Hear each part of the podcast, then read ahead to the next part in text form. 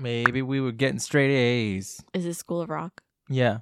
That pop was my neck. Jesus Christ. Are you dying because you're 30 now? Okay. Starts crying.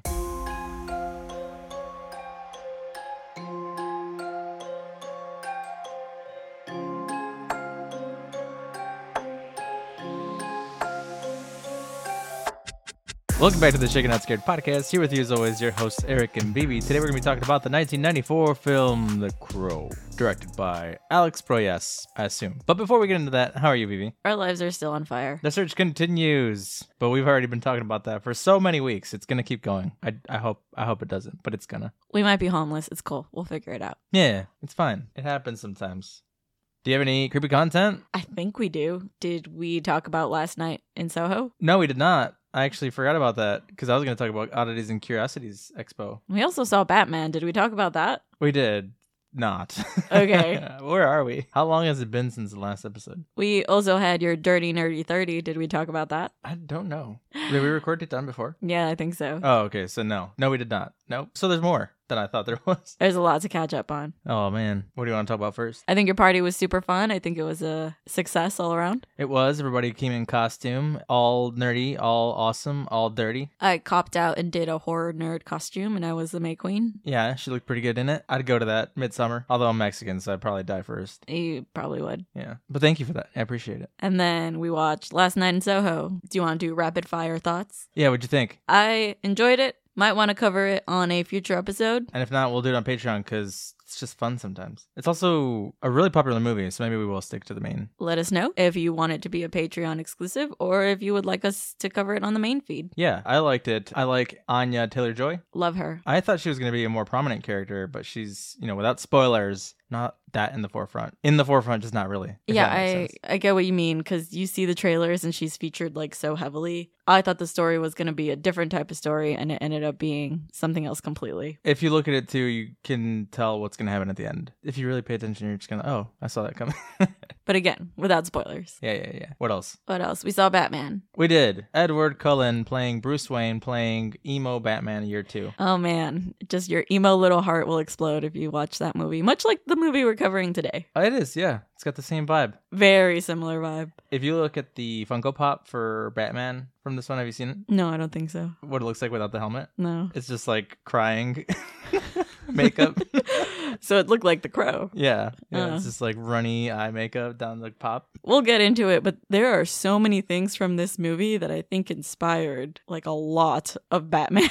Oh, possibly. The Batman movie, like Ree from Dinkin' Deli mentioned, is very heavy on the horror themes. Agreed. Go watch it if you haven't. I'm sure you have because everybody, everybody has. We're super late at this point. What I do want to say is I don't like or care for the Joker by what's his name? Hot take. The racist guy from the Eternals. Yes, that guy. I don't remember his name. He's that one kid. I don't know what the fuck he's trying to do, but I don't like it. And people were like, "Oh my god, it's so eerie. Oh my god, it's so crazy. What? It's like bone chilling." No, I watched it twice, and I both times was like, "No, this this this, this just doesn't work." It's like if I was trying to be Joker. I don't have a voice that's menacing enough to be the Joker.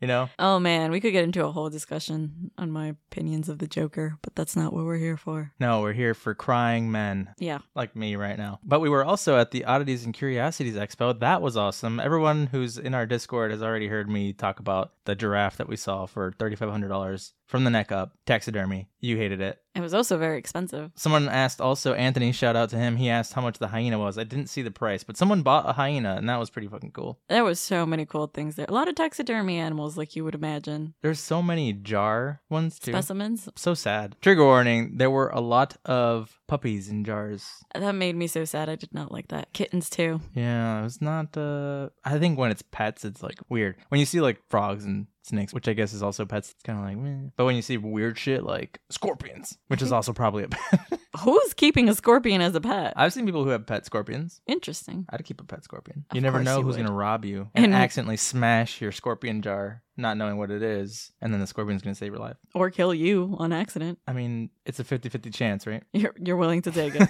oh, I have more creepy content. Okay. We got these Carrie and Creepshow records from Waxwork records, which is really cool. And we're waiting on like four more that were pre-orders, but they have so many with such cool artwork. You guys have probably already seen them on the socials. Yep. The Carrie one is cool because it comes with two records. The fire gets more intense on the disc, so it's like kind of orange yellow on the first side, and then the last side is like blood red. The Creepshow one's kind of cool too because it kind of looks like you're going through a portal screen. It's see very through. pretty. I can't wait to see the rest. That's all I got. That's all you got. What comfort content do you have? Nothing. Okay, me neither. There is no comfort. Send help or say hi. Maybe that'll bring us comfort. So, since nothing is comforting, let's bring some comfort with what you made today. Yes. We make that joke a lot. Well, it's just become a thing, unfortunately. This is a drinking podcast. Is it? no. Wow. So for today, I went with a drink I am calling Devil's Night, which is talked about heavily in this whole film. It is the night before Halloween, kind of like a purge type situation. So I wanted to make something spicy. I feel like I always just want to make something spicy. We are Mexican. That's the default. If it's not spicy, is it even worth trying? Good point. So for this one, I went with a weird syrup. It's actually chile guajillo and honey syrup mixed together. You boil that and it makes this spicy sweet syrup. And you basically build a margarita with it. So I added pineapple juice and lime juice to it. Obviously, your choice of tequila or mezcal. Topped it with a little squirt and then shook it again with some chamoy just because I wanted it really spicy. Chamoy! Love me some spicy syrup. Just more and more spicy syrup in this drink. Yes. Do you want to try it? I'm ready for it. This is good. I love this drink. Yeah, like the hint of spice at the back of your throat. Do you think the devil would drink this on his night? I would hope so. It's delicious. Would you drink this while lighting a bunch of buildings on fire? I mean, I probably wouldn't be outside lighting a bunch of buildings on fire. You'd probably be inside drinking this. Yeah. You'd be like, well, hold up, hold up, hold up. I'll be there in a minute. I gotta make some cocktails. Yeah. Also, in case we forgot to mention, this was Eric's pick for his birthday episode. Yeah, that'd be cool to do a comic book movie that is also inspired by horror. This one's The Crow, created by James O'Barr, which was produced or published by Caliber Comics. We were both thinking that maybe it was put together by someone else, but it sounds like in 2004 or 6, Image Comics, which is The Walking Dead, famous and Invincible, they made like their own run of a couple different series. But I brought up to you that there's also another comic that's kind of like this, that's based on a love story and someone dying called The Darkness, which also was done by Image. And apparently the creators were like, it's kind of like The Crow when they were trying to make a movie out of it. That's how you sell it. I suggested this movie because you actually showed me this film a couple years ago. I hadn't seen it, which is so surprising because it is exactly my cup of tea It's so iconic too. for a lot of sad reasons. Yeah. I left that one for the front of my fun facts because I was like, "Ah, let's just get it out of the way. Everybody Yeah. knows this fact. It's the obvious one that you just have to include. But before we get to that part, what would you rate this? I would rate it a 4.5. What about you? Five out of five for me. Yeah, the spice is good. I am a spicy over sweet kind of person, and this is delicious. You know what would be good to put in it? One of those like spicy watermelon paletas. Mm, yes, yes. Tamarindo candies. Yes, yes. So if you have those available, or even like a pulparindo, Mm-hmm. little thing and twist it, Oh, yeah. put it in there. Actually, we should get one of those for the video. Yeah, a little behind the scenes there. Love it. Go try it. Do you have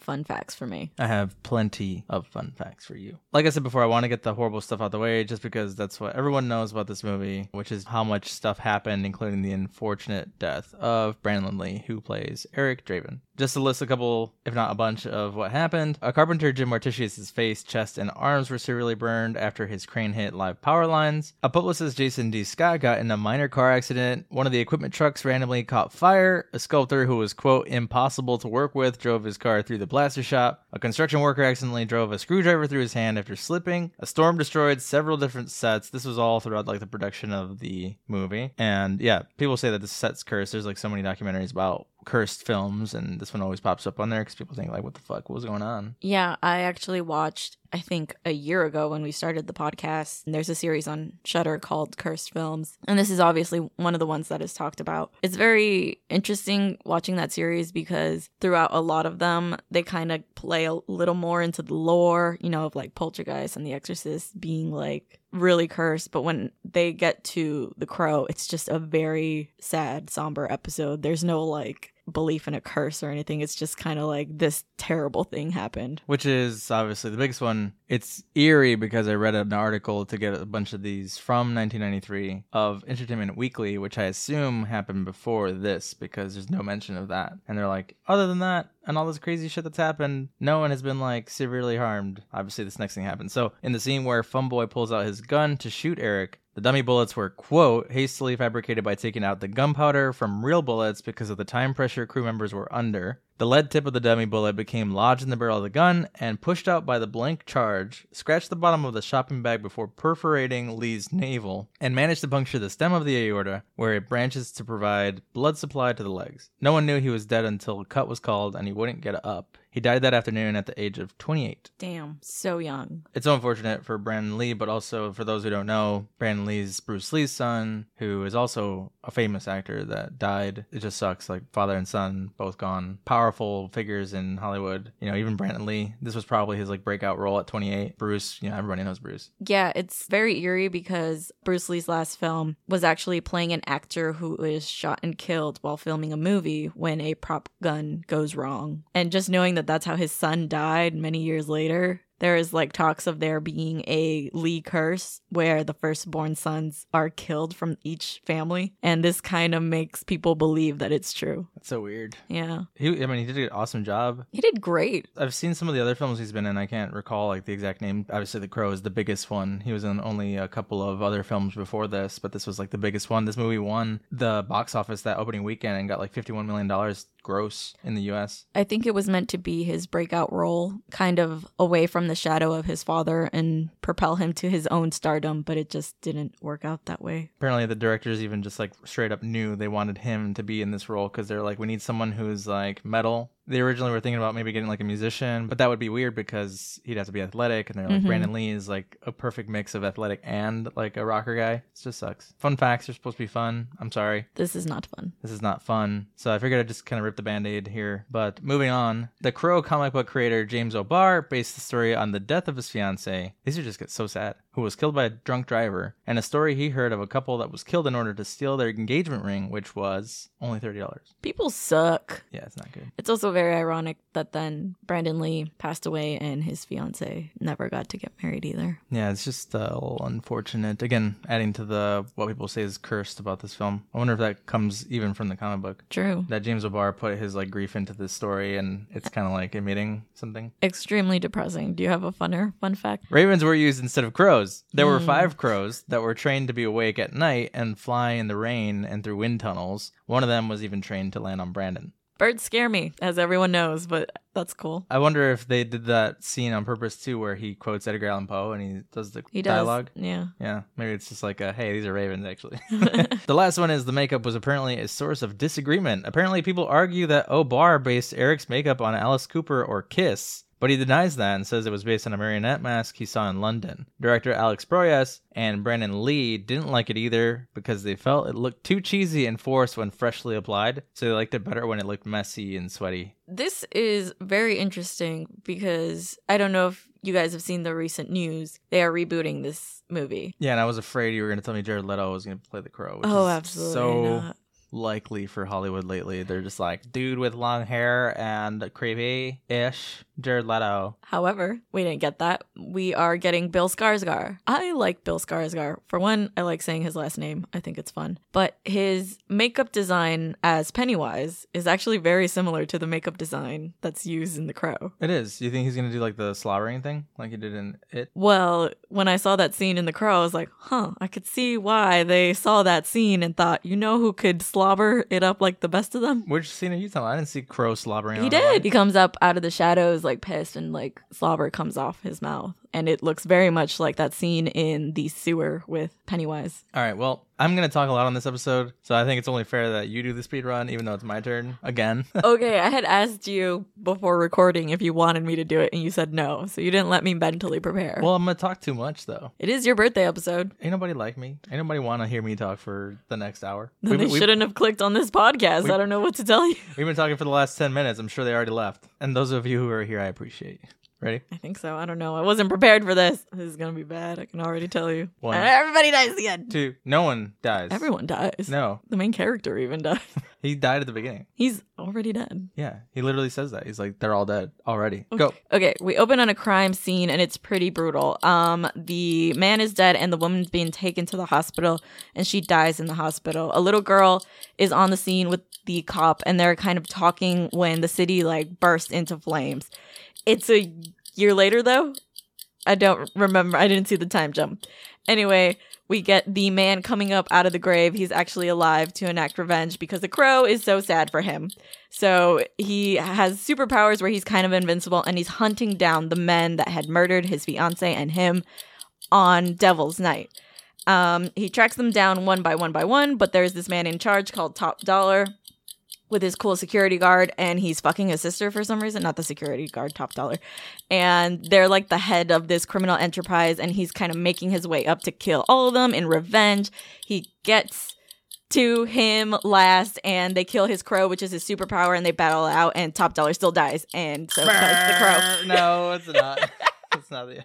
Yes, it is. No, it's not. Yes, it is. No, it's not. It's not the end. And that's the end. That's the end. The guy dies, and that's the end. That's the end. It's yeah, not the end, they all die. And that's not the end. More happens after that. The crow is still alive, according to your story. I said they killed the crow right when you said. Eh. You said the guy's still alive. I literally said before the speedrun that he dies. It's fine. You said that the crow dies, not Eric Draven. So what do we do? Uh, we did not lose. Chug. I'm doing you a favor, and you made me lose. I didn't make you. Okay, what does IMDb say about this movie? IMDb says a man brutally murdered comes back to life as an undead avenger of his and his fiance's murder. IMDb gives it a 7.5. That's, pretty good. high. Yes. So, do you want to give your first thoughts of when you first saw this movie? Well, when I was a kid, I'm gonna go way back, and it's like choo choo choo Yeah. ripple. Me as a baby watching The Crow. So I was two years old when this came out.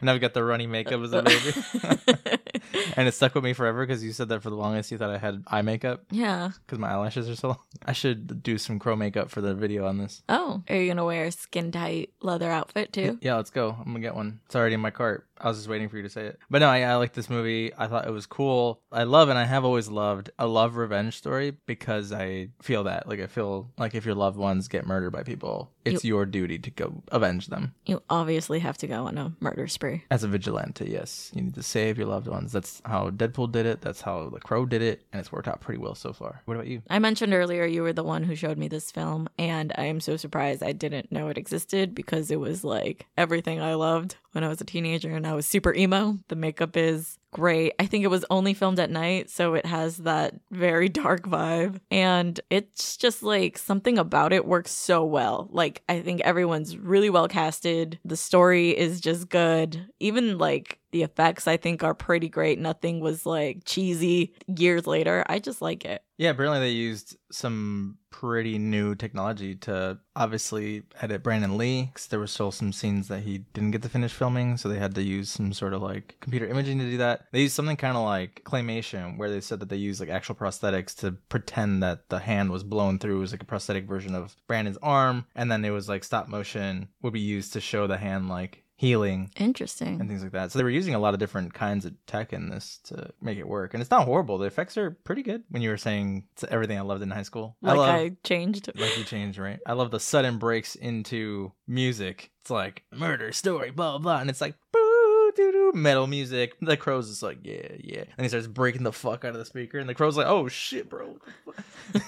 the crow is shook or raven. Evermore, Quote the raven. Eleanor. You ready to get into it? Yes.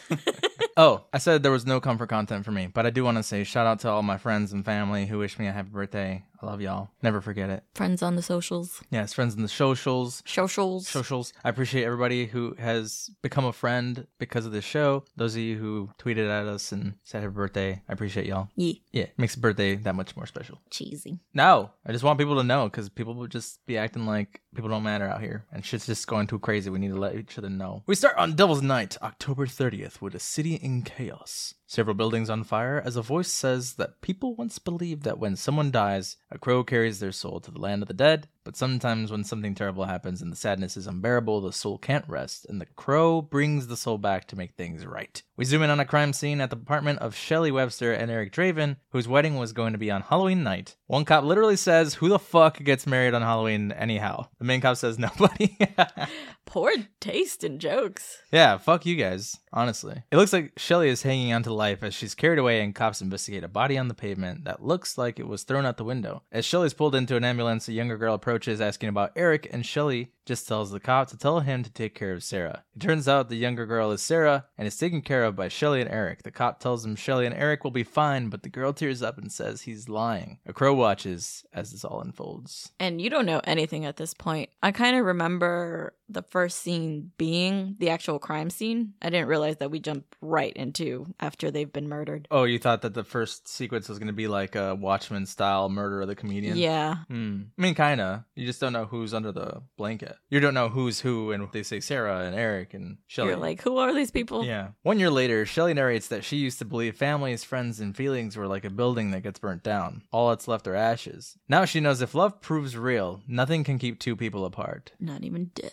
Not even death. Sarah leaves flowers at Shelley and Eric's grave as a crow watches and lands on Eric's headstone. The crow starts pecking at Eric's stone while she rides her skateboard away. The cop eats at a local hot dog shop where Sarah shows up to join him. The cop's name is Albrecht, which is such a unique last name. Even Draven is a like a weird name. Another thing that I find fascinating about this movie is we have some horror icons here. We have Tony Todd playing one of the henchmen for Top Dollar, and the cop is played by Ernie Hudson, who is in Ghostbusters. Yeah, both of them look so familiar. There was also Michael Wincott. Uh, apparently, he's going to be in Nope, which Yeah. comes out in a few months, and I'm excited for that. You know, I like Top Dollar's character too. He doesn't seem like a cheesy guy. No, I think while I was watching him, and this is what I mean by it was like so well casted, it was like a very believable villain. I was also thinking like he would have been a good Dracula. He would. He's got the long hair. He probably would have been a better Dracula than who that guy was in Van Helsing. Van Helsing, yeah. A bunch of hooligans at a shop nearby start destroying a place, and we flash to the crow at the cemetery watching as Eric's grave rips open. Eric climbs out screaming while the crow caws. The guys yell, Fire it up! This is their whole thing the entire movie. They're like talking to each other, literally like, Yo, bro, so what are you gonna eat for lunch today? He's like, A fucking sandwich, fire it up! And they all start just slapping each other and yelling, Fire it up. It's very annoying. It is all they do throughout the whole movie. They're all dead, and the one who's left alive is like, Oh man, he's gonna go kill me, fire it up, fire it up! Weird. Maybe it brings them comfort. That's their comfort content. It's just screaming, fire it up. Screaming, I guess. The guys yell fire it up and set a bomb as they drive off while Eric, like in Batman, sees the crow flying at him. Did you get that vibe? He's just standing there and the crow's like in slow motion. I can't remember which Batman movie it is, but then at the end, Jim Carrey sees the bat flying and it's the same scene that Bruce Wayne has been seeing the whole movie. Oh god, which one is that one? The one with Jim Carrey in it. Yeah. Is that the one with the nipples? I can't remember. There's so many fucking Batman. There's so many nipples. There's so many nipples out there. The crow leads Eric to some boots in a dumpster and confused he takes them. That's kind of cool. Like the crow's like, here you go, you're a little naked there. You need to fix all that. Yeah, I see your little booties. They're dirty. You need to put your booties on. I thought you were talking about something else. I see your little booty. Put these booties in some tight pants. the tightest pants you can find. Oh my god, this outfit is it's very like Hellraiser to me. I like it. I, Very BDSM community. I wish that I would, like I could pull this kind of clothes off. I feel like I just look cheesy. He is skinny because he's wearing like a corset type deal. Yeah. Also, I was confused. I thought he had a leather jacket from the get go. I was like, when the fuck does he get the jacket? He gets it from Tintin later. The dudes drive past the hot dog stand, and the cop just says some bad people are out tonight while the building explodes. The cop runs over, and we cut back to Eric, who sees the crow lead him to climb to a building rooftop. It leads him into the building, which turns out to be his old apartment and still has police tape all over. A white cat comes out that he recognizes as Gabriel, but when he tries to touch it, the cat hisses at him. He gets a flash of the cat hissing in red light, which is the flashback, and falls to his knees. Why the fuck is this cat still here at this crime scene? Who's taking care of this cat? Don't know. Sarah comes back later that night too and is like, "Hey, Gabriel, what's up?" Yeah. And Gabriel's like, Nobody "Nah." checked on you. Gabriel's like, "Nah, bitch." Nobody's fed me. Where have you been? It's been one year. In the flash, a pumpkin drops to the floor. Shelly approaches the door that crashes open as the hooligans from earlier enter the apartment and hold her down while they destroy the place. They start beating her and addressing her. We get a POV of Eric entering the apartment, but a guy immediately throws a knife at his chest. Trigger warning, there is some SA in this scenery and there's it's obviously referenced throughout the film, but current Eric in present time seems to be reliving everything from that night because as the flashes continue, his current body follows the movements of his memory. The assholes continue their assault, but take Eric aside, shoot him, and throw him out the window. Present time Eric swings himself out the window, grabbing onto the broken glass, but falls back into the apartment. He looks at his hands and notices he heals immediately. This scene is pretty brutal. It's an interesting way to show trauma on a character, reliving like what happened. It's one of those like elements that comes into play later where he can touch things and remember the feelings that that person had or get his flashbacks from his time alive. This totally makes you root for him, makes you want him to have like the craziest revenge because fuck those guys. Yeah, seriously, fuck them. His powers also are a little interesting in that it's not clear what they fully are. It makes me want to go read the books, the comic books, because his powers sort of reminded me of like Ghost Rider. I don't know if you're familiar with Ghost Rider. Not that power, much. but he's basically like looking for. And people are gonna. It's been a while since I've read Ghost Rider, so don't kill me. But his powers are kind of like if there's evil in a person's heart, then he does this thing. I forgot what it's called, but it basically like looks into a person's soul and says like, is there hate or evil in you? And depending on if there is or isn't, he can kill you or harm you in some type of way. And he can also like see your memories. Was this in the Nicolas Cage movie? I think so. Yeah, but it's been a while. That's another movie I want to see rebooted. Yeah, I actually didn't hate the second one. People were like, "Oh, it's so garbage," but I thought honestly that it was probably like the most close to the comics in terms of just ridiculousness, which is I feel like what comic book movie should be ridiculous. We were having this conversation about the Batman. Yeah, but anyway, back to the Crow. Yeah, he just reminds me a lot of the Ghost Rider too, who's also a like a leather wearing guy. Just all leather daddies are the same to you. Let's go. Flash to the douchebags at a bar. I just didn't know what to call them. I was just like douchebags, hooligans, thugs. Every assholes, insult dou- you yeah. could throw at them. Flash to the douchebags at a bar playing a classic douche game of whose dick is bigger by eating bullets, eating cigarettes, and taking shots. Yeah, they're literally drinking bullets like pills and just using shooters to chase them. And the one guy's like, I got what you want better, and puts his cigar on his tongue. And he's like, You're fucking crazy. And the other guy's like, We'll leave the pussy for last. And the other guy's like, Fuck you. And he pulls his gun out on him, and then they all start pulling guns on each other. Male friendship is weird. This kind of male friendship. is Yeah. weird. It's like that toxic masculinity we were talking about recently. They all quickly turn on each other and pull knives and guns out when one of them gets too butthurt, and the leader makes them all calm down by pointing his gun at them. You gotta just whip your dicks out, and then the leader pulls his dick out, and everybody just chills out. Because his is bigger. Yeah, for some reason. Well, that's why he's the leader. At the apartment, Eric looks at himself in a mirror and sees a mask he'd used to joke around with Shelly. He gets flashes of good times with Shelly, showing their love for each other as he looks through some photos. He punches the mirror and puts makeup on, just like the mask. Kick on the music as the scene unfolds. He puts his black shirt on and stands at the window in darkness until we finally see him while lightning strikes. Pew! Zoom away from the window as the music's like burn, burn, burn, grunge. It's cool. it's a pretty good reveal. You know, this movie is like heavily appreciated if you like this kind of music too. If metal and grunge and like punk music isn't like your thing, I could see how the music isn't like elevating for you. I feel like it's definitely an element in it, though, especially considering that this film was made around the grunge era. So I think I saw an interview where they were like, "We're trying to go for like a goth Terminator vibe with the Crow." I kind of feel that. He's got a shotgun. He's got makeup. Goth ripping cigarettes like nobody's business. At a local pawn shop, Tintin tries to cash in on all of his robbed items and doesn't get as much as he was expecting. He leaves, and we see Eric going from rooftop to rooftop as the Crow flies along with him. This is one of those like Spider-Man found his powers moments. it is. The crow stops and notices Tintin walking through an alley lighting his cigarette on a fire in a barrel. Eric dives down and laughs maniacally. He falls in like some garbage, and his dive is actually kind of cool. He like straight bodies it all the way down. Tintin notices him and starts laughing, calling him a painted up crackhead. Is that PC? I don't know. I, I don't think so. No, but that's what he says. Just saying what just saying what he says. He says Halloween ain't till tomorrow and pulls his knife on him. Eric throws himself at him and they battle it out. Anytime Eric gets hit, he continues as if he doesn't feel any of it and finally pins Tintin down, calling him a murderer. Tintin says he didn't kill anyone and Eric says he wants him to tell him a story and brings up the murder of Shelly and Eric last year. Tintin just says whatever while Eric says they assaulted her. But Tintin just responds saying she loved it and headbutts Eric. Tintin grabs the pipe and beats Eric to the ground, saying he's going to teach him something about murder. He takes his jacket off and pulls out knives, saying he never misses as he proceeds to miss all three times. Every single one. Including a third where Eric catches the knife and throws it back. Never in a movie say you never miss because you always fucking miss. Bullseye did it. This guy did it. It's the equivalent of saying you'll be right back. The knife hits Tintin in the shoulder. Eric pops up in front of him saying, Victims aren't we all? And then it's just like Tintin in fear flash to the next scene. It's horror. It's horror action. And I think Brandon Lee has such a voice. I don't know if he'd live. I think he'd be great at voice acting for cartoons because he has such a like robust voice that when he laughed maniacally, I'm like, yeah, I believe you're this character. Yeah, it would have been awesome to see him in future stuff. He was also very hot, so that's also sad. He was hot. Flash to a club where the hooligans are trying to make their way upstairs to talk to someone. Inside, a man with two women holds something in his hand saying his dad gave it to him on his fifth birthday. We never ever see what this thing is. I think it's like a snow globe type crystal ball thing. It's emphasized here like it's gonna make an impact later and it doesn't matter. He keeps talking about his dad, but we don't ever find out who his dad was and what it why it matters. I mean, he's got some severe daddy issues. He also has like a southern accent out of nowhere. Yes, he does. On and off, right? Yeah.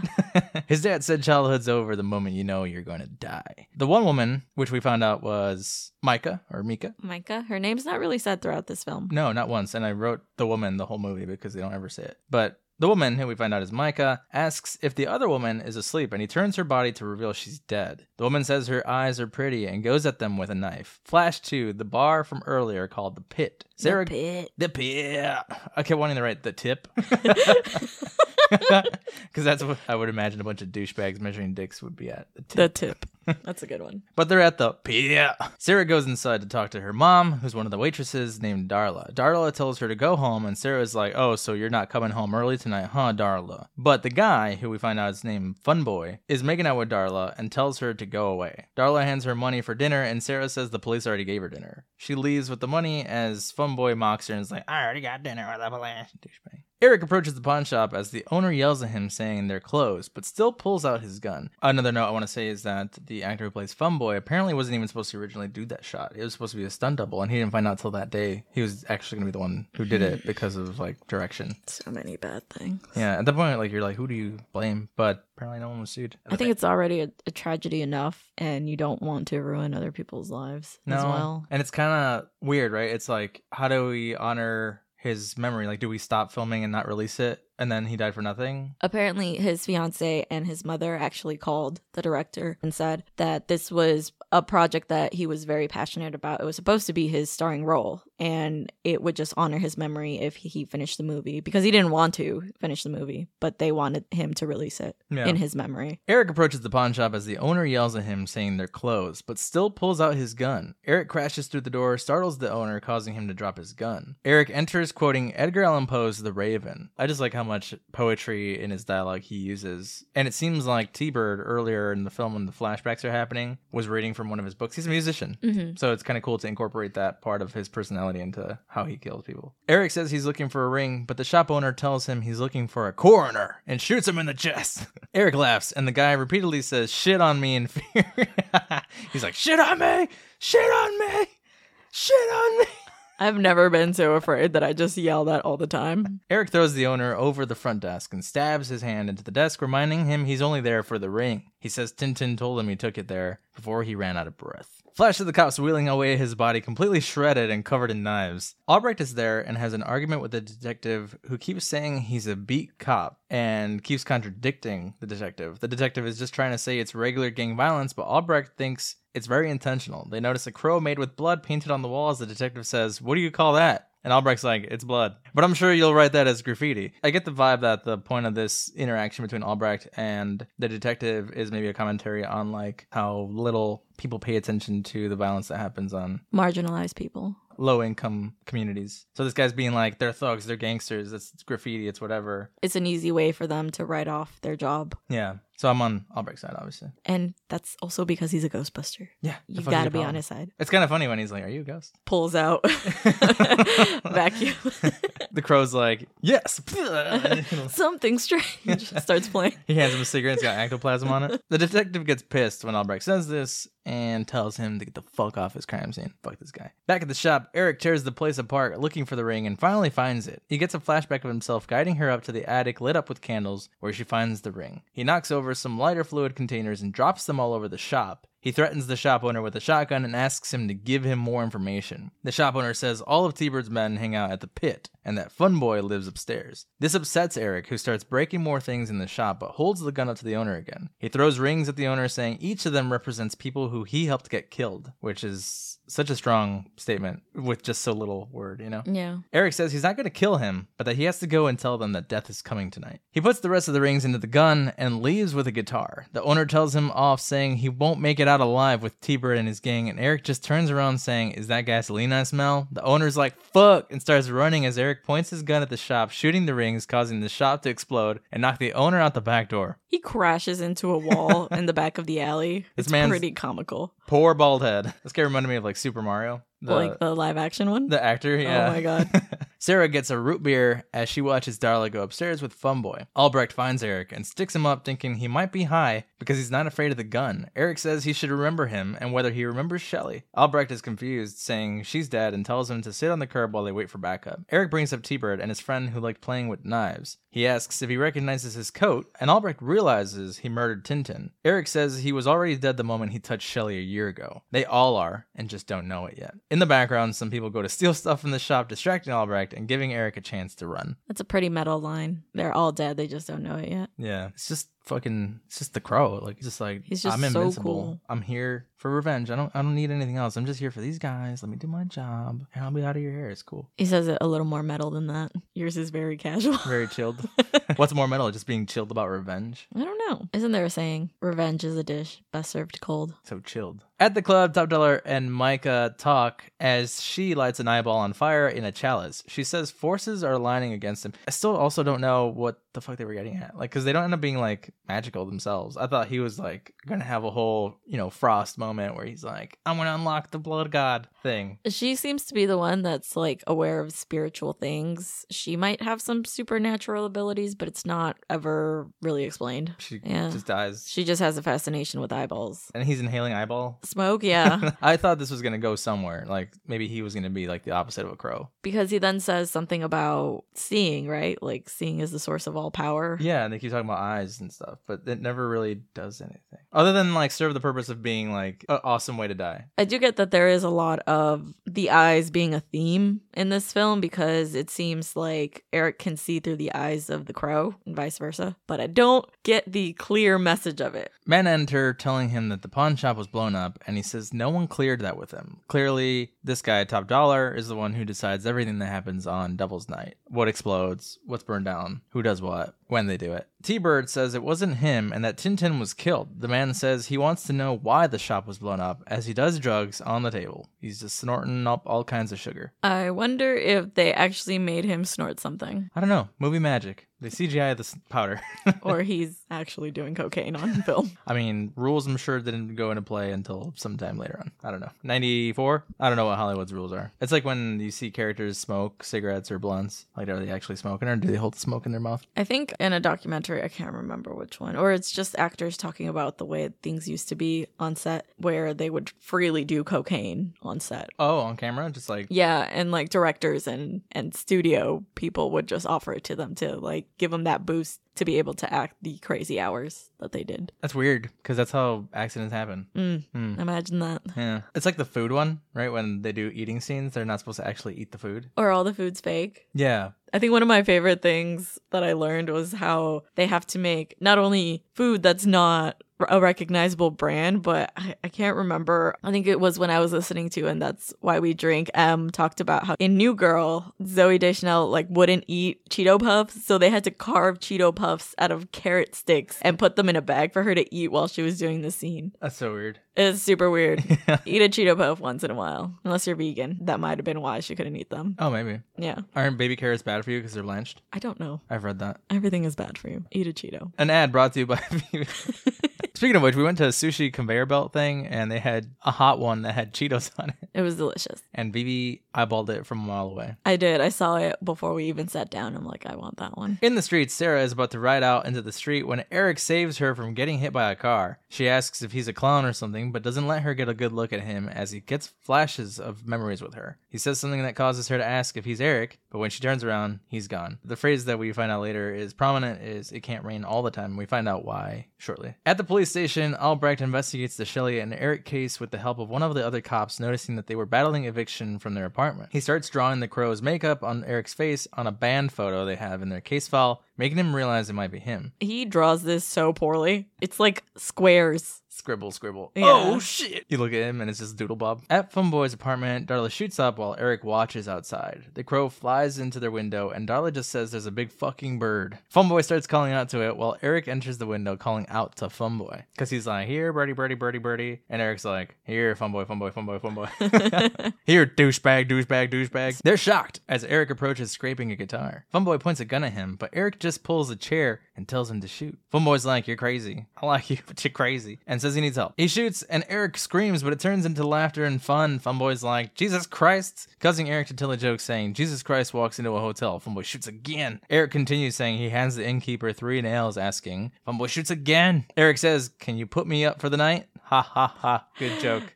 It's a pretty It's it's a joke I was still waiting for the punchline. It didn't hit me. that that was the punchline. Yeah. I was like, put me up for the night, and then I was waiting for like the end. But Eric slaps Funboy, causing him to shoot himself in the leg. Darla hides in the bathroom, and Funboy is concerned with his bed sheets before passing out. He's like, my sheets, man. Blech. Eric drags him into the bathroom and puts him into the tub while Darla watches. He turns the water on and grabs Darla, forcing her to look at herself in the mirror, saying that mother is the name of God on the lips and hearts of children. He says morphine is bad for you, and we get a view of her arm being drained of the drugs she just took. Again, not knowing fully the extent of his powers. Yeah. It's like he has some other abilities other than just being invincible. Some supernatural entity, or he can regenerate and possibly can pass that on to others. Maybe it's kind of cool. It's a cool effect because it comes out of her veins. Yeah, and it doesn't look bad. It was a pretty good looking effect. I wonder how they did it. She looks at Eric in shock as he says her daughter is out on the streets waiting for her. The shop owner is at the pit, drinking heavily, and is approached by Grange from earlier, who asks what happened at the shop. Everyone is surprised to see Darla running downstairs in fear, while Grange decides to see what happened. Eric grabs their needle and puts a ton of them in Funboy's chest. Grange enters the room, sees his body on the ground, and notices Eric in the window saying shh as he jumps out. He's a little funny. Yeah, he's like, hey, He's having a little fun with I this. was here. I'm just thinking of Bill and Ted's Excellent Adventure when they just break out into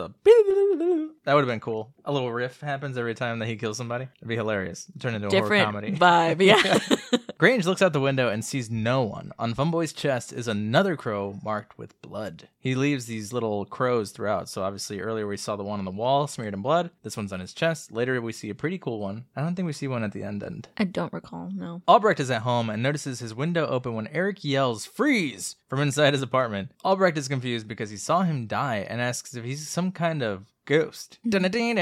Exactly. As Eric hands him a beer and says, Boo. Eric asks him to tell him what happened to them. He tells him everything and that Shelley was in the hospital for 30 hours before passing. Brutal. Eric grabs Albrecht's head and gets a flash of her final hours. He falls back sadly and says he saw her through his eyes and that he stayed with her the whole time. Eric asks why he didn't do anything about it, but Albrecht says that after what happened to him, no one was going to ask. He asked questions but was demoted for getting too involved. Eric notices a photo with Albrecht and a woman. Albrecht says they're getting a divorce, but Eric says he used to find some things Shelley would do trivial and says that nothing is too trivial. He takes Albrecht's cigarette, takes a hit, and tells him he shouldn't smoke because it'll kill him.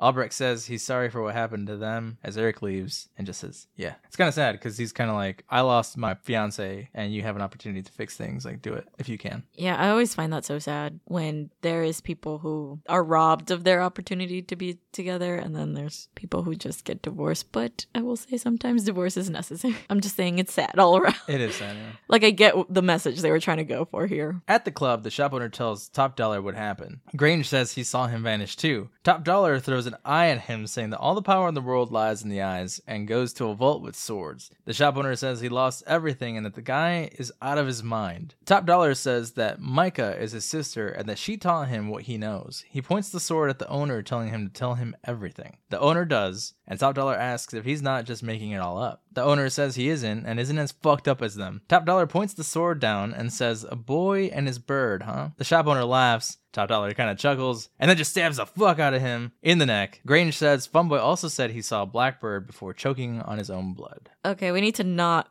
just glaze over the fact that this dude might be banging his sister. It's implied that they had a threesome with this girl who they killed. Yes. And they have the same dad. He says it like casually, the way he describes it, like they're not actually related, but they are. She's my sister. We're not related. We just have the same dad. It's just my father's daughter. What? right. It's still you in her. Not the way you want it, though. Unsure of their relationship. Because he then makes a joke afterwards saying, Can't you see the resemblance? And they clearly do not look alike. On a rooftop, Eric plays his guitar while sirens sound in the background. It's very metal, melody like no other.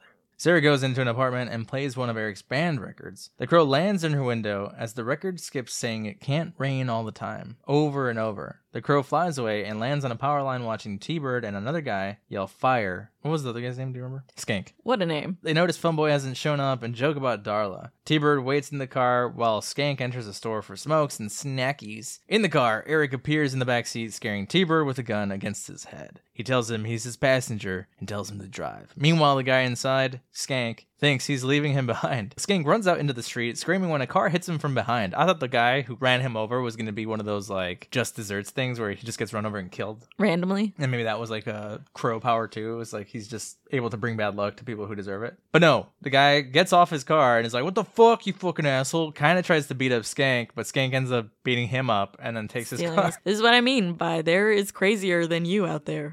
T Bird asks if he wants drugs or money, but Eric just tells him to floor it. Some cops see them drive by and start to chase. Skank is trying to catch up with them, but every possible inconvenience keeps happening to him. He gets like cut off by a truck that throws mud on his windshield. I think some shit breaks the glass, and he's like, I can't see. This is again what made me think maybe the crow has this kind of power. He finally sees them pass by when driving through an alley, but doesn't realize that the cops are chasing them and gets hit by the cops. He doesn't die though. Like the cops get the airbags hit on their face and like tumble around, but Skank ends up just flying out the door onto the ground safely. Did you see that? He's kind of just like, ugh. There were so many times where I thought Skank was gonna die in this scene, and he doesn't. Eric and T Bird finally pull over, and we see Eric tying him up to the driver's seat with duct tape while T Bird says some dude and some girl made their tenant relocation program a mess. T Bird keeps trying to get Eric to talk, but finally gets a good look at him and realizes, I know you. I know you. I knew you. But I but I can't know you. It can't be you. He can't believe it and starts going in a craze about how there's no coming back after death. He just keeps repeating it. There's no coming back after like he goes insane in these last moments. yeah, don't blame him. Eric puts a grenade in his crotch and pushes a lever that makes the car drive itself. The car goes off a pier and explodes as Eric waves. He lights a lighter, and we see the other guy watching the explosion from far away. Eric throws the lighter to the ground, and a crow in flames appears, which is really cool. It's like a Batman thing. And this is what I mean by I think this film was a heavy influence on the Batman films later on. Totally, totally agree. Like the sigils that are shown. There was literally a bat fire in one of the Dark Knight movies, wasn't there? There was. Yeah. Grange investigates Eric's grave and realizes it's just a pit as Sarah wakes up in an apartment. She notices Darla is making breakfast, which confuses Sarah, making her ask what suddenly made her want to be Mother of the Year. This is kind of sad. She asks so many questions that Darla ends up being like, you know what, fuck it, this was a bad idea. I'm sorry, I even tried. And she's like, oh, no, no, no, it's cool. I like them over easy. Yeah, it's like one of those. Eric scared her so much that she's gonna be a good mom now, but like she wasn't a good mom to begin with. Yeah, it'll be over by like next week. It's like when you say you're going to work out and then you don't. And you work out for like that first week and then you give up. Yeah. And then you just Same end up giving the gym like your money for years to come. At the police station, the detective tells Albrecht that there's a lot going on in his district and shows him the pictures from the explosion. Albrecht says the case is closed, but the detective gets pissed and says Albrecht is covering up for someone while a vigilante is out there. He asks who the crow is, and Albrecht tells him he's a detective, so he should figure it out. Honestly, I feel like this detective's only purpose is to piss off Albrecht and kind of be mad at him for not doing his job where he can then just go in and take credit for it. Yeah, I don't like this guy's character at all. I mean, it's, it's written to be hated. obviously, yeah, he's but- only there to remind him that he used to be a detective and he isn't any longer, but he should still do all the work and he should take credit for it. I like Albrecht's attitude on it though, because he could be like "fuck you" too, but he doesn't break down to the detective's level. He's kind of just like, "eh, whatever." Yeah, it's your dude. Like, you're gonna now. talk all the shit in the world, and it's not Yeah. gonna matter what I say. There's a killer out there. Go do your job, man. Yeah, stop worrying about what I'm doing. I could have seen where Top Dollar was maybe paying off this detective Yeah. and was just kind of getting in the way of Albrecht's actual investigation. And that's why he keeps getting him demoted. Yeah. Yeah, maybe this guy was like a lower cop, didn't like Albrecht, took his spot when he got demoted. Yeah. Sarah goes to Eric's apartment where we see him burning photos from when he was alive and letters from Shelley. I didn't get this because I thought he wanted the photos because they were memories of when they were together and alive. So this scene, I think, was added after his death because there was supposed to be more speaking roles for Shelley, and they had to go the montage route instead, where you can't really see his face, sadly. Even when Sarah says, I miss you, Eric, and he goes to hug her, you don't see his face at all. Apparently, the mirror smash scene was also a CGI type thing where they had to like put his face on some actor in the mirror. Yeah, apparently, when they put the makeup on the stunt double who looked a lot like Brandon, it was very difficult for the cast and crew. I can't imagine. Yeah, it sucks. Again, we're gonna keep just saying it sucks. It's just sad. It is. Sarah calls out for Eric and notices Gabriel the cat. Why is this cat still here, honestly? She notices all the burn up photos and starts talking to Eric. She says she knew it was him, even with the makeup, especially when he said it can't rain all the time when he saved her, since it's a lyric in his song. She says she misses them and has felt lonely since they've been gone. She's about to leave saying she thought he cared when he calls out saying he does, and they hug. At the club, Skank tells Top Dollar what happened. He and Grange talk about the grave while Skank says the ghost is going to kill his ass next. Micah says they have all arrived while Top Dollar says there's no ghost. Sarah and Albrecht meet at the hot dog stand and talk about Eric. Albrecht says he might be her fairy godfather, but she says he didn't come back for her because they're both like not really telling each other, That "Hey, they this know. thing's happening." Yeah. Yeah. Eric plays the guitar while the crow watches until he smashes it and his speaker. At the club, a band plays while guys in the back room ready guns and count money. Top Dollar says Devil's Night is upon us, but it's all been done before. He says he has an idea and that greed is for amateurs, but disorder, chaos, and anarchy is fun. The people there are like, What about Devil's Night though? He says he wants to light a fire so big the gods will notice them again. He's basically saying that like Devil's Night's been done before. We need to come up with something new because everyone just expects it now, so it's not as fun. We need to do something better. Yeah, and this is where his character reminds me a little of like the Joker in terms of they just want chaos. At this point, they don't care about money. Hmm. Motive wise, not actual like character at all. Okay, I was like, the Joker's cooler though, because the Joker never cared about any of that other stuff. He's kind of just always been about the chaos. This guy's like, I just want to be flashy and noticed. I want Daddy to notice me. Maybe that. Wait, Ah, maybe that's yeah. the daddy issues. Yeah. Also, the makeup design on Micah, I really did not like. I don't know if this is how her character is designed in the comic, but they overline her lips quite a lot and then give her a very dark eyeshadow look that it's just it's just a lot. Maybe every character here was supposed to be designed just in like a very disarrayed, smudged, sweaty look. Yeah, maybe this was a look at the time, but I couldn't get over the very, very overlined lips. The crow lands on the table though, suddenly, and everyone's confused. They're like, what the fuck is that fucking thing? Eric walks in and all of them lift their guns. He kicks a chair and stands on the table while Top Dollar recognizes him as the one causing all the trouble. Eric says he just wants the fourth guy from the gang, but Top Dollar says he can't have him. Eric tries to say something else. He's like, kind of like, try me. You made the wrong decision, and Top Dollar's just like, this is boring. he tells his men to kill him, and they all fire their guns on him. He falls off the table, and one guy goes to check. He notices he's gone, looks back at everybody, and is like, I don't know where he is, and suddenly gets shot. A whole gunfight ensues. Eric fires back at everybody. He kills them all off while trying to get to the skank. Some by hand, some with swords on the wall. It's basically like one sided. He's murdering everybody. He knocks a guy down into the club at one point, causing him to land on the band's equipment in the club downstairs, and everybody starts panicking and leaving. These scenes of the club remind me so much of Buffy, where they would go to that teen nightclub. Yeah, the zone. That was in our neighborhood. Skank cowers under a table as Eric stabs a sword into it, causing him to come out. Eric grabs Skank, saying it's a bad time to be a bad guy. But Skank says he's not him. He's like, I'm not Skank. Skank was killed. Look at him. He's over there. I mean, good try, dude.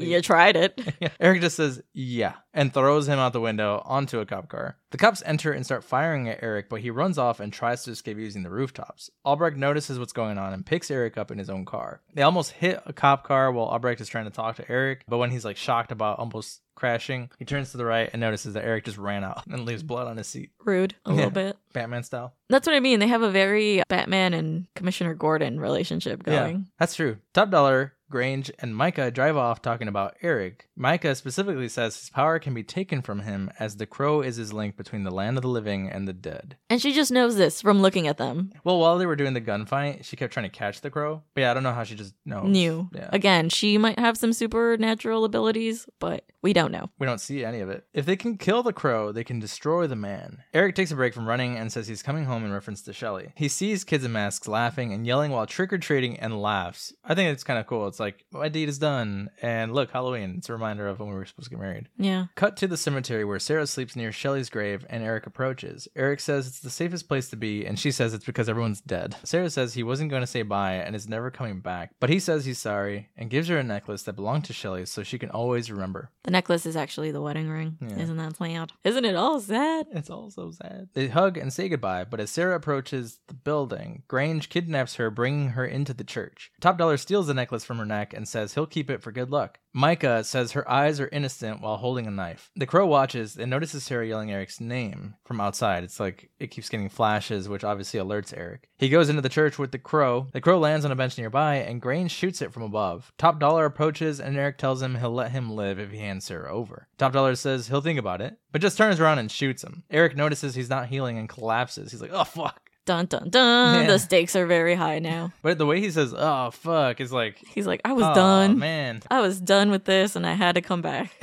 The crow is still alive by a whim, and right as Grange is about to shoot it, Albrecht comes in firing at all of them. Micah captures the crow while Albrecht manages to kill Grange. Albrecht meets up with Eric, who says he can handle it, but he points out that he can't heal. Albrecht says he's gonna need his help then, as they follow Micah and Top Dollar. Albrecht gets shot and Eric continues. He offers his help and gets shot a second later. I'm gonna have to help you then. Be Oh, a fuck. distraction. He runs into Micah holding the crow, saying his power is hers now. The crow goes crazy out of nowhere and picks her eyes out right before she shoots at him. Poetic justice. Apparently, this crow was like a little robot Oh. that could move its like wings and legs. Yeah, I don't think you want to train an actual raven to peck someone's eyes out. it's pretty gory too. As she Yeah. falls, you can see her eye holes. this final scene probably has the most gory kills Oh yeah, or Uh, more horror element kills. top dollars kills definitely. Is gory as fuck. yeah, It's, it's fucking metal. surprising. Yeah, it's surprising. You're like, oh shit, okay, Alright. man. All right, it's a gargoyle too. Top Dollar is on the roof holding Sarah, and Eric approaches saying he can save her, but he needs to let her go. Top Dollar drops her, but she manages to hold on. Meanwhile, Top Dollar swings his sword at Eric. Eric defends himself using a piece of metal from the roof of the church. Which was such an interesting thing just to add there. Like, oh yeah, this piece of metal struck by lightning. It's super hot. How cool is it that he grabs it to fight with? it's Well- like, okay. That's why I asked because I thought maybe it was a cross, and that he screamed because it was like God. Well, he's not demonic. He's just back from the dead. That well, that's why I asked. I was like, what does that mean? He was able to enter the church, you know? It would have been funny if he just entered and was like, ah, fuck.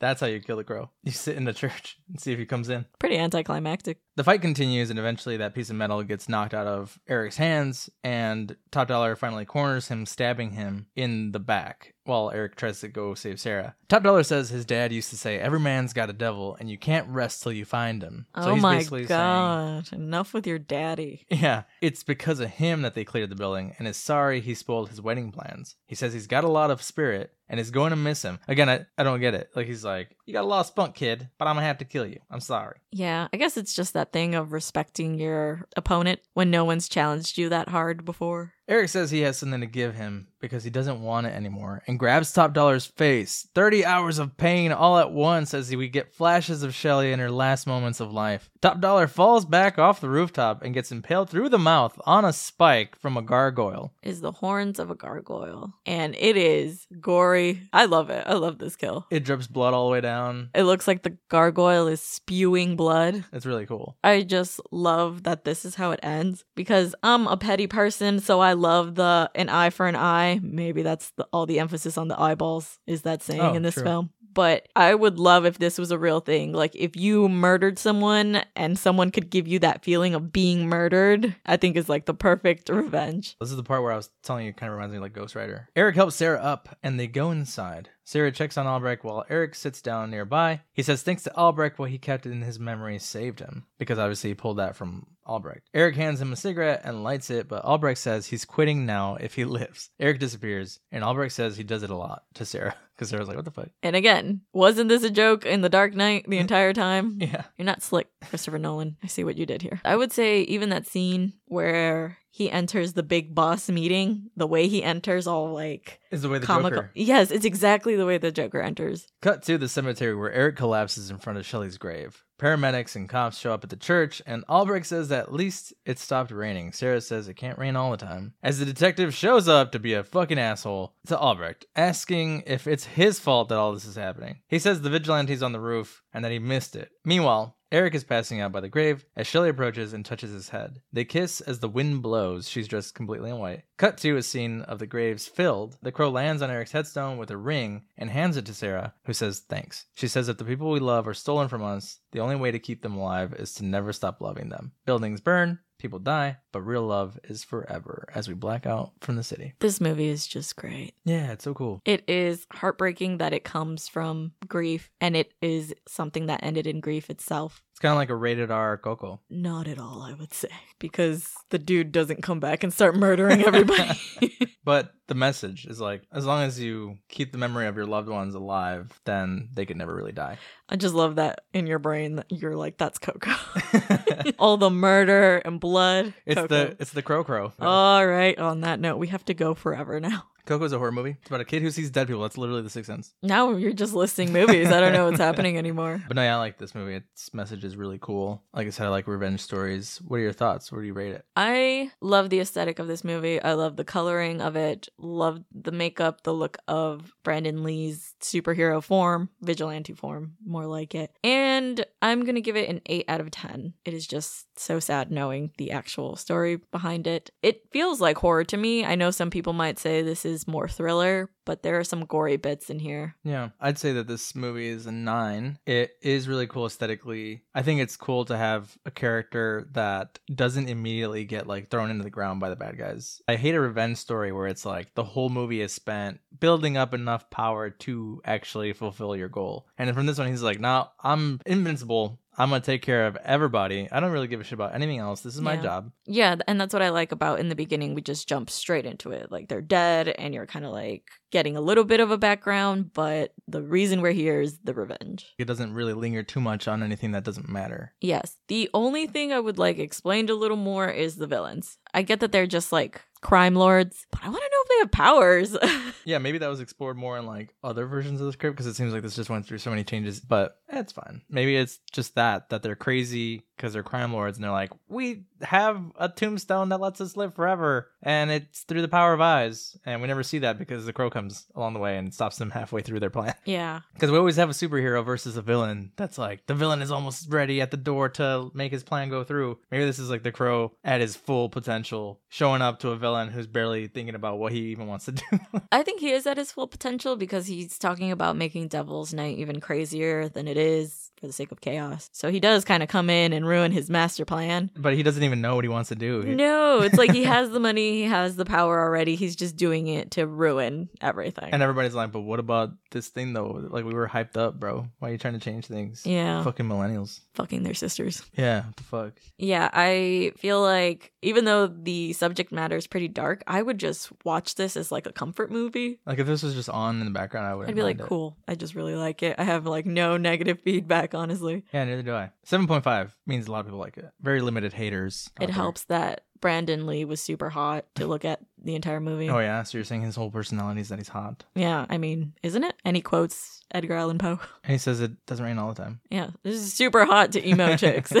the same way Robert Pattinson is now the emo Batman. We don't mean to keep comparing this film to Batman, but we think it definitely influenced the style of those movies going forward. Yeah. Is all we're trying to say. Don't come for us. Okay. We know they're different movies and characters. I don't even like Batman like that. You don't think our Pat is hot? No. Oh. I will say I think Brandon Lee's hotter. Hmm. hmm. Do you want to talk about what scared Loki? Yeah, he wasn't actually scared by anything, but he was intrigued by the ravens. I wonder if they used crow sounds or raven sounds, or if they sound the same, and if it even matters. I'm sure that's an idiot thing to say, but I just don't know the difference. I just like that flocks of ravens and crows have crazy names. a murder. A murder. Like, whoa. Is it murder of ravens? No, right? Murder of crows, and is it a cornucopia of ravens? No, I don't think it's a cornucopia of ravens. Loki, do you want to tell us what a cornucopia of ravens is? I'm pretty sure it's not that. I have no idea what my mom just texted me. How much you pay for your fuck cake? Bought 350. I gotta call her back. I don't know what she's talking about. I'm sorry. I completely missed what Loki said. I went to go look at what the name of a body of crows is. He was trying to guess what a cornucopia of ravens Oh, was, yes. and it was completely wrong. He just cared too much about licking peanut butter off our spoon. We had peanut butter? An unkindness What? is the name given to blackbirds. That is so long. An unkindness of ravens. What? Why is it so mean? So a group of ravens is called a murder. Let's see what a group of crows is. I thought it was also murder. Murder of crows. Quoth the raven, murder more. I guess it's the same. They're both called a murder. We do not condone murder, just to be clear here. We do like this movie, though. we just like the movie. But is that pretty much it for us here today? It is. I wanted to make an announcement here that I think we're going to release our Discord to just anybody who listens to this. Yeah, so if you want to come and talk to us all day, every day about horror and drinking, We got so many channels on there. We got like shots, we got drinks, we got beer, we got cocktails, we got Creepy movies, books, content, yeah. podcasts, creators. Just share all the things that you like that are horror. We've got a pet channel. We've got Loki pictures. We got yeah, send us your pets.